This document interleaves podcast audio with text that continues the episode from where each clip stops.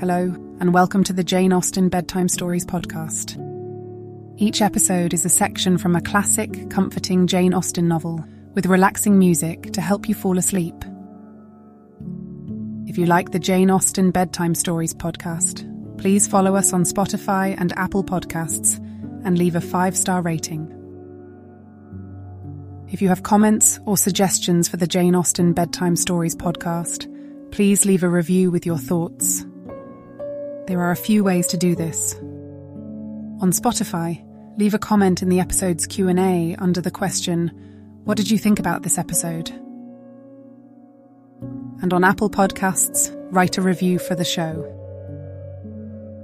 We do read every review and comment and want to make sure this podcast helps you get a good night's sleep. And finally, please follow Jane Austen Bedtime Pod on Instagram. We post about upcoming episodes, fun facts from the world of Jane Austen, and tips to help you get a good night's sleep. Again, it's Jane Austen Bedtime Pod on Instagram. Thank you for joining us this evening.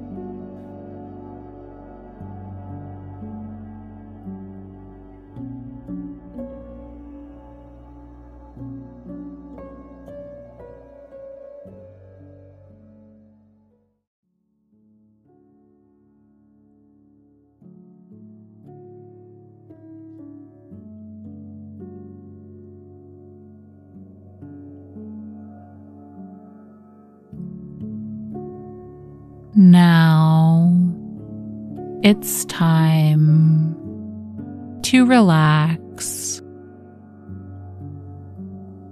Let your body fall into a comfortable position in your bed and drift gently into a state of total relaxation with tonight's story.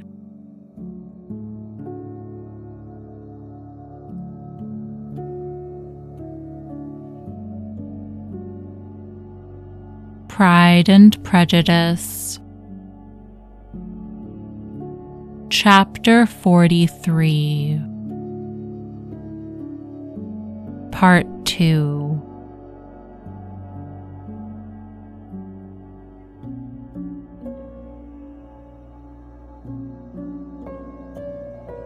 When all of the house that was open to general inspection had been seen, they returned downstairs and, taking leave of the housekeeper, were consigned over to the gardener, who met them at the hall door.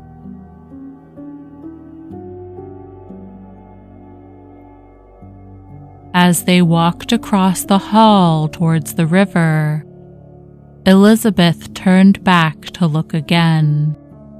Her uncle and aunt stopped also, and while the former was conjecturing as to the date of the building, the owner of it himself suddenly came forward from the road, which led behind it to the stables.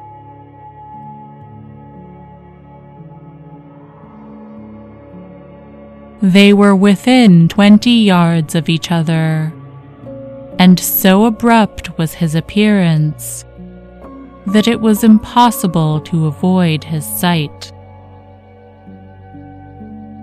Their eyes instantly met, and the cheeks of both were overspread with the deepest blush.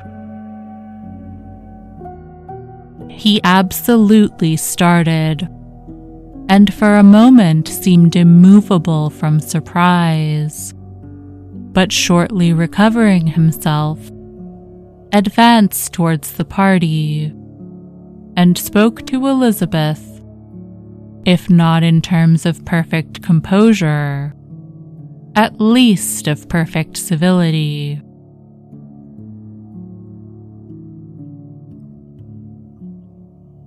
She had instinctively turned away, but stopping on his approach, received his compliments with an embarrassment impossible to be overcome. Had his first appearance, or his resemblance to the picture they had just been examining, been insufficient to assure the other two that they now saw Mister Darcy, the gardener's expression of surprise on beholding his master must immediately have told it. They stood a little aloof while he was talking to their niece, who, astonished and confused, scarcely dared lift her eyes to his face, and knew not what answer she returned to his civil inquiries after her family. Amazed at the alteration of his manner since they last parted, every sentence that he uttered was increasing her embarrassment, and every idea of the impropriety of her being found there recurring to her mind. The few minutes in which they continued were some of the most uncomfortable in her life. Nor did he seem much more at ease. When he spoke, his accent had none of its usual sedateness, and he repeated his inquiries as to the time of her having left Longbourn, and of her stay in Derbyshire, so often, and in so hurried a way, as plainly spoke the distraction of his thoughts.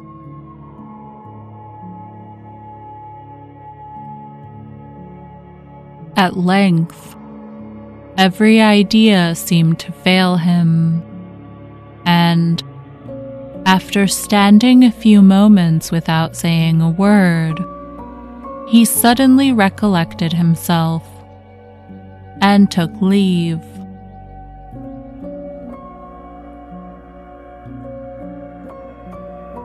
The others then joined her, and expressed admiration of his figure, but Elizabeth heard not a word, and wholly engrossed by her own feelings, followed them in silence.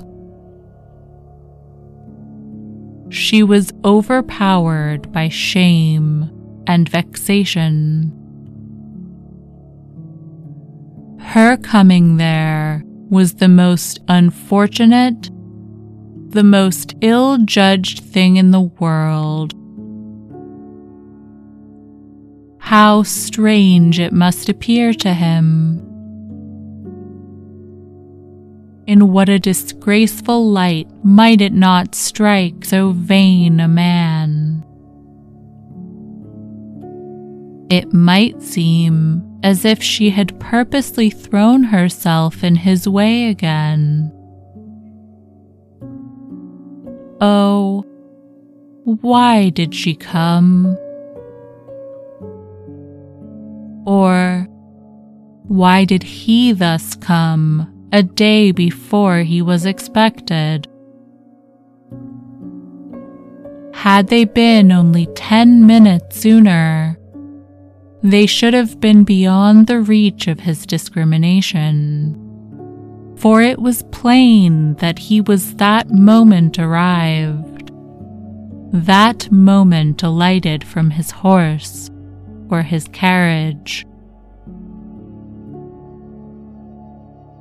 She blushed again and again over the perverseness of the meeting, and his behavior, so strikingly altered. What could it mean? That he should even speak to her was amazing. But to speak with such civility, to inquire after her family.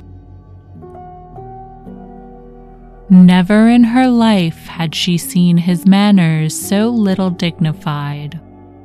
Never had he spoken with such gentleness as on this unexpected meeting. What a contrast did it offer to his last address in Rosings Park, where he put his letter into her hand. She knew not what to think, or how to account for it.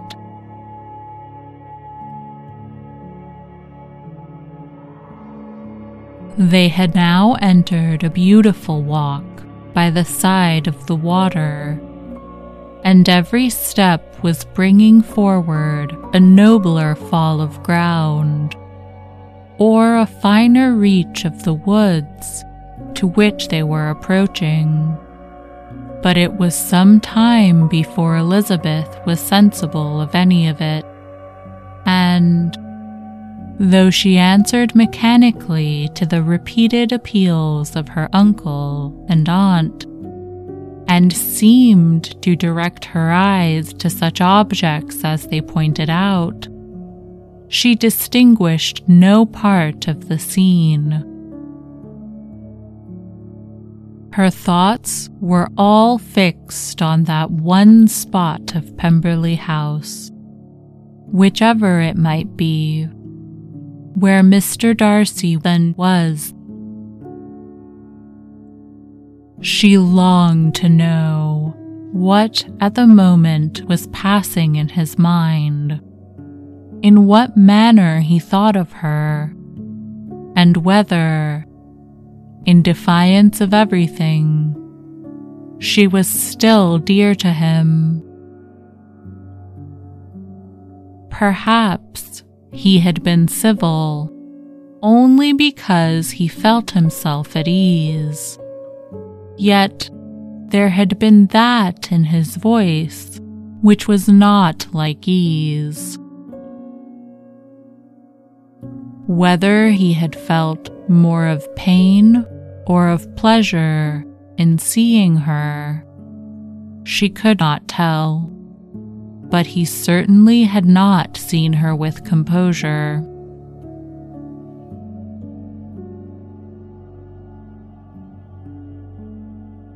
At length, however, the remarks of her companions on her absence of mind aroused her, and she felt the necessity of appearing more like herself.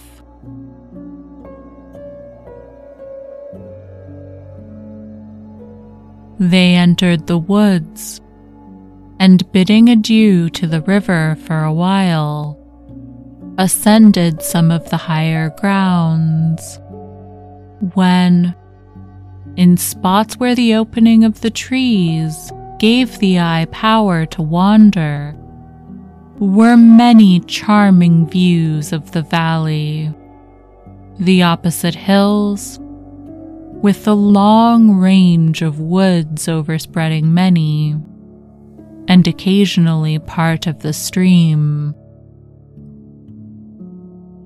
Mister Gardiner expressed a wish of going round the whole park, but feared it might be beyond a walk. With a triumphant smile, they were told that it was ten miles round. It settled the matter, and they pursued the accustomed circuit, which brought them again, after some time, in a descent among hanging woods, to the edge of the water, and one of its narrowest parts. They crossed it by a simple bridge, in character with the general air of the scene. It was a spot less adorned than any they had yet visited, and the valley, here contracted into a glen, allowed room only for the stream, and a narrow walk amidst the rough coppice wood which bordered it. Elizabeth longed to explore its windings, but when they had crossed the bridge and perceived their distance from the house, Missus Gardiner, who was not a great walker, could go no farther, and thought only of returning to the carriage as quickly as possible. Her niece was, therefore, obliged to submit, and they took their way towards the house on the opposite side of the river, in the nearest direction. But their progress was slow, for Mister Gardiner, though seldom able to indulge the taste, was very fond of fishing, and was so much engaged in watching the occasional appearance of some trout in the water, and talking to the man about them, that he advanced but little. Whilst wandering on in this slow manner, they were again surprised, and Elizabeth's astonishment was quite equal to what it had been at first, by the sight of Mister Darcy approaching them, and at no great distance. The walk being here less sheltered than on the other side, allowed them to see him before they met. Elizabeth, however astonished, was at least more prepared for an interview than before, and resolved to appear and speak with calmness, if he really intended to meet them. For a few moments, indeed, she felt that he would probably strike into some other path. The idea lasted while a turning in the walk concealed him from their view. The turning past, he was immediately before them. With a glance, she saw that he had lost none of his recent civility, and, to imitate his politeness, she began, as they met, to admire the beauty of the place, but she had not got beyond the words "delightful" and "charming," when some unlucky recollections obtruded, and she fancied that praise of Pemberley from her might be mischievously construed. Her color changed, and she said no more.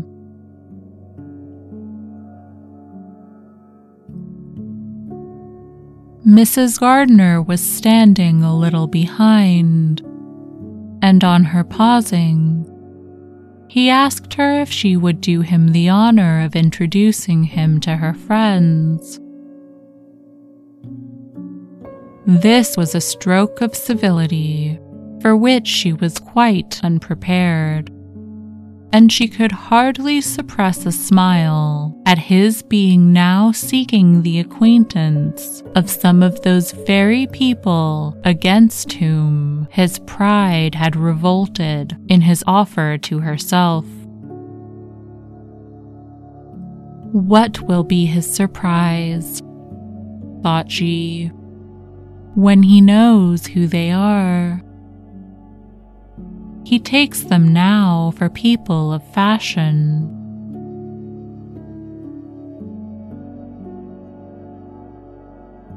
The introduction, however, was immediately made, and as she named their relationship to herself, she stole a sly look at him to see how he bore it, and was not without the expectation of his decamping as fast as he could from such disgraceful companions.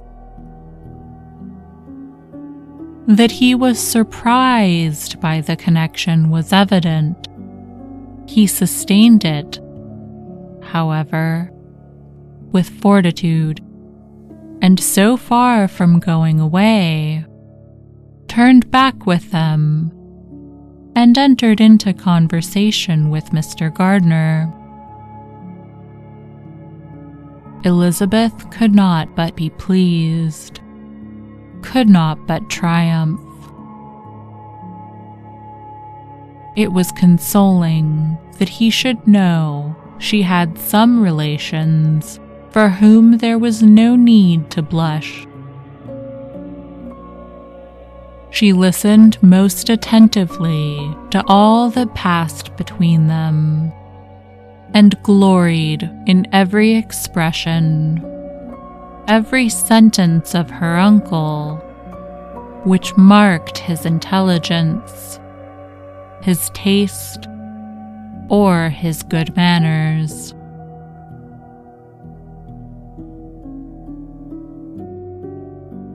The conversation soon turned upon fishing, and she heard Mister Darcy invite him, with the greatest civility, to fish there as often as he chose while he continued in the neighborhood, offering at the same time to supply him with fishing tackle, and pointing out those parts of the stream where there was usually most sport.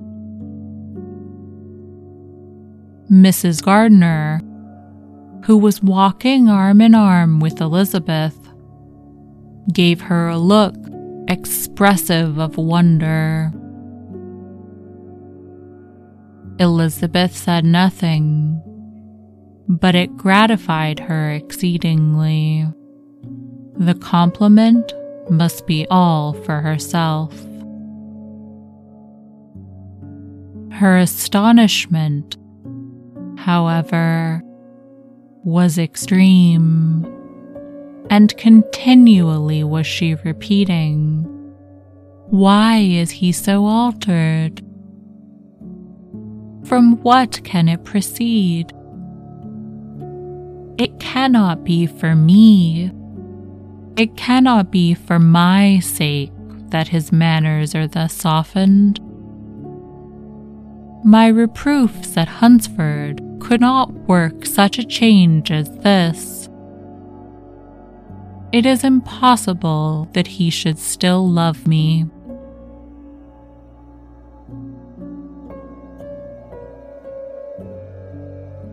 After walking some time in this way, the two ladies in front, the two gentlemen behind, on resuming their places, after descending to the brink of the river for better inspection of some curious water plant, there chanced to be a little alteration.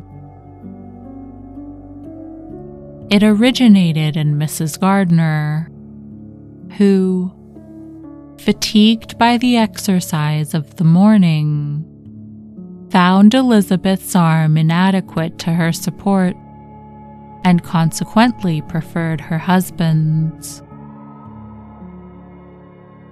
Mister Darcy took her place by her niece, and they walked on together. After a short silence, the lady first spoke. She wished him to know that she had been assured of his absence before she came to the place, and accordingly began by observing that his arrival had been very unexpected.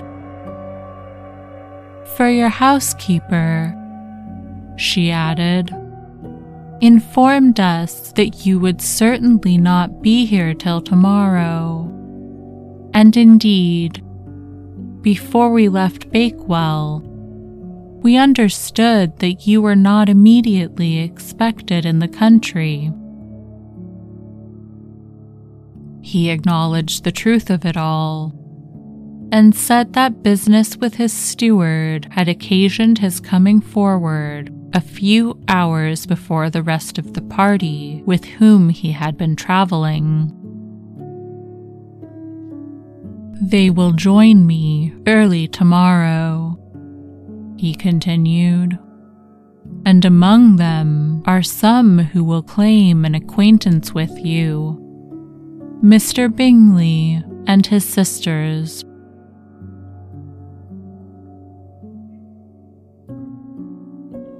Elizabeth answered only by a slight bow.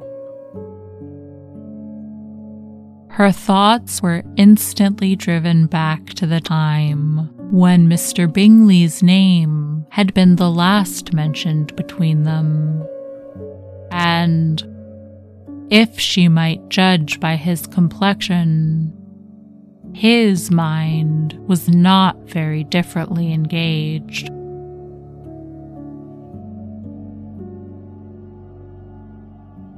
There is also one other person in the party, he continued after a pause, who more particularly wishes to be known to you.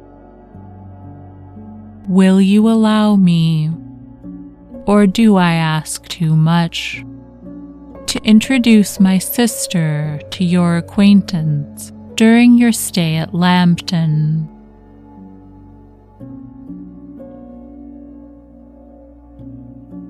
The surprise of such an application was great indeed.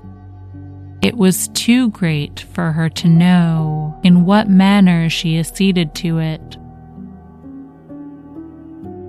She immediately felt that whatever desire Miss Darcy might have of being acquainted with her must be the work of her brother, and, without looking farther, it was satisfactory. It was gratifying to know that his resentment had not made him think really ill of her.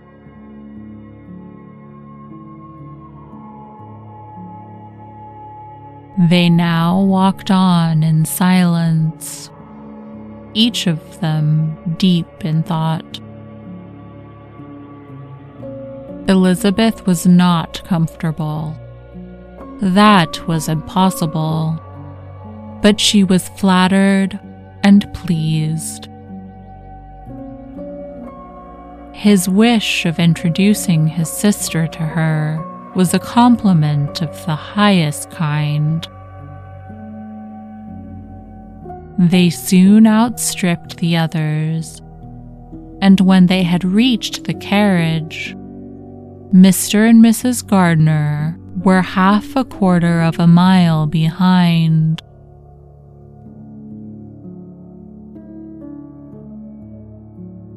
He then asked her to walk into the house, but she declared herself not tired, and they stood together on the lawn. At such a time, much might have been said, and silence was very awkward.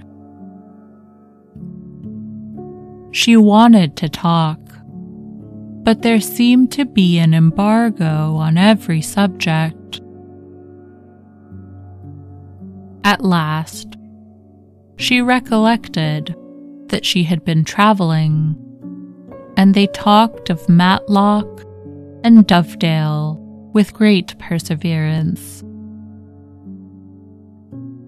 Yet time and her aunt moved slowly, and her patience and her ideas were nearly worn out before the tete-a-tete was over.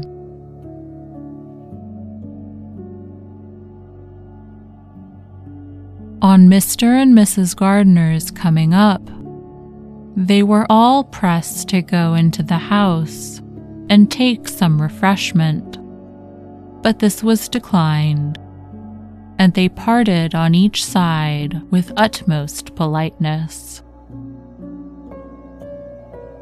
Mister Darcy handed the ladies into the carriage, and when it drove off, Elizabeth saw him walking slowly towards the house.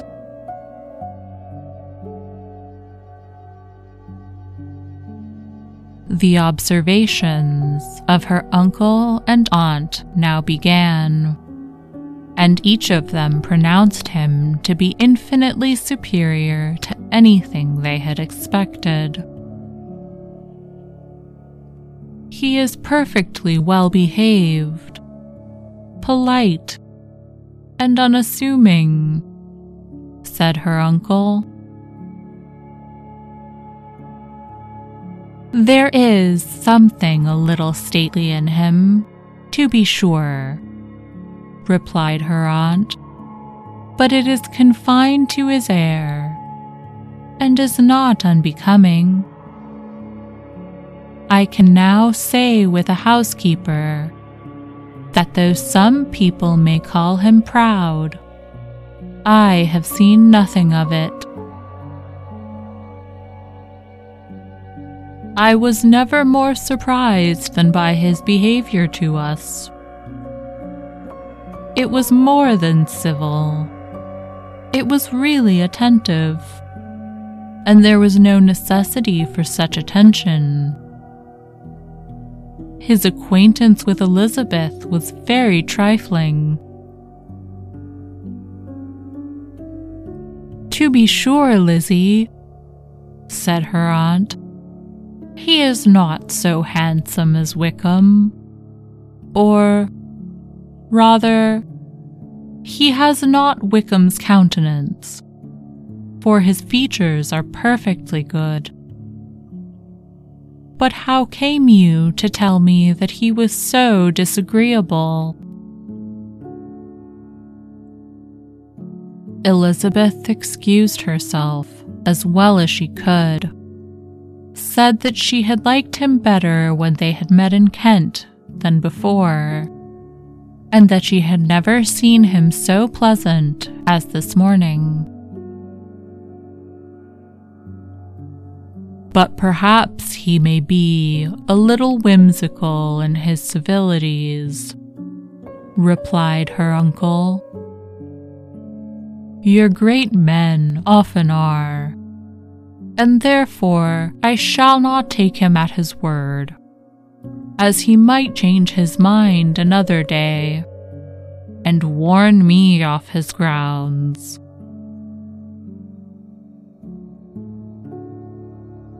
Elizabeth felt that they had entirely misunderstood his character, but said nothing.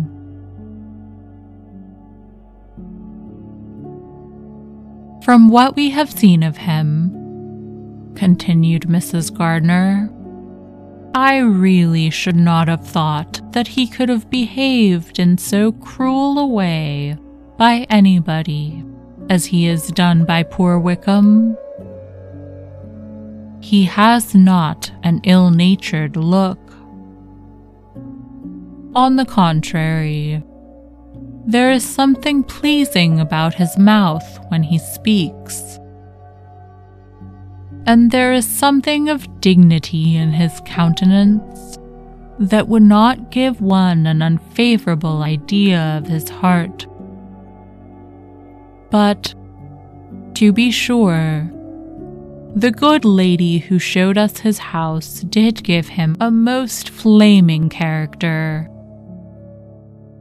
I could hardly help laughing aloud sometimes.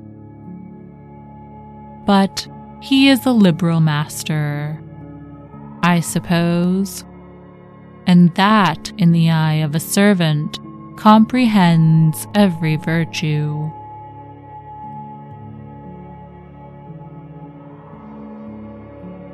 Elizabeth here felt herself called on to say something in vindication of his behavior to Wickham, and therefore gave them to understand, in as guarded a manner as she could, that by what she had heard from his relations in Kent, his actions were capable of a very different construction, and that his character was by no means so faulty, nor Wickham so amiable, as they had been considered in Hertfordshire.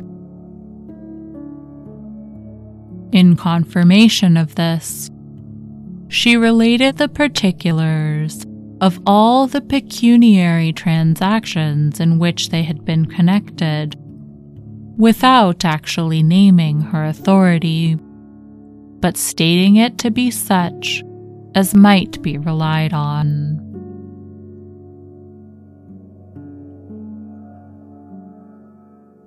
Missus Gardiner was surprised and concerned, but as they were now approaching the scene of her former pleasures, every idea gave way to the charm of recollection, and she was too much engaged in pointing out to her husband all the interesting spots in its environs to think of anything else. Fatigued as she had been by the morning's walk, they had no sooner dined than she set off again in quest of her former acquaintance, and the evening was spent in the satisfactions of an intercourse renewed after many years' discontinuance.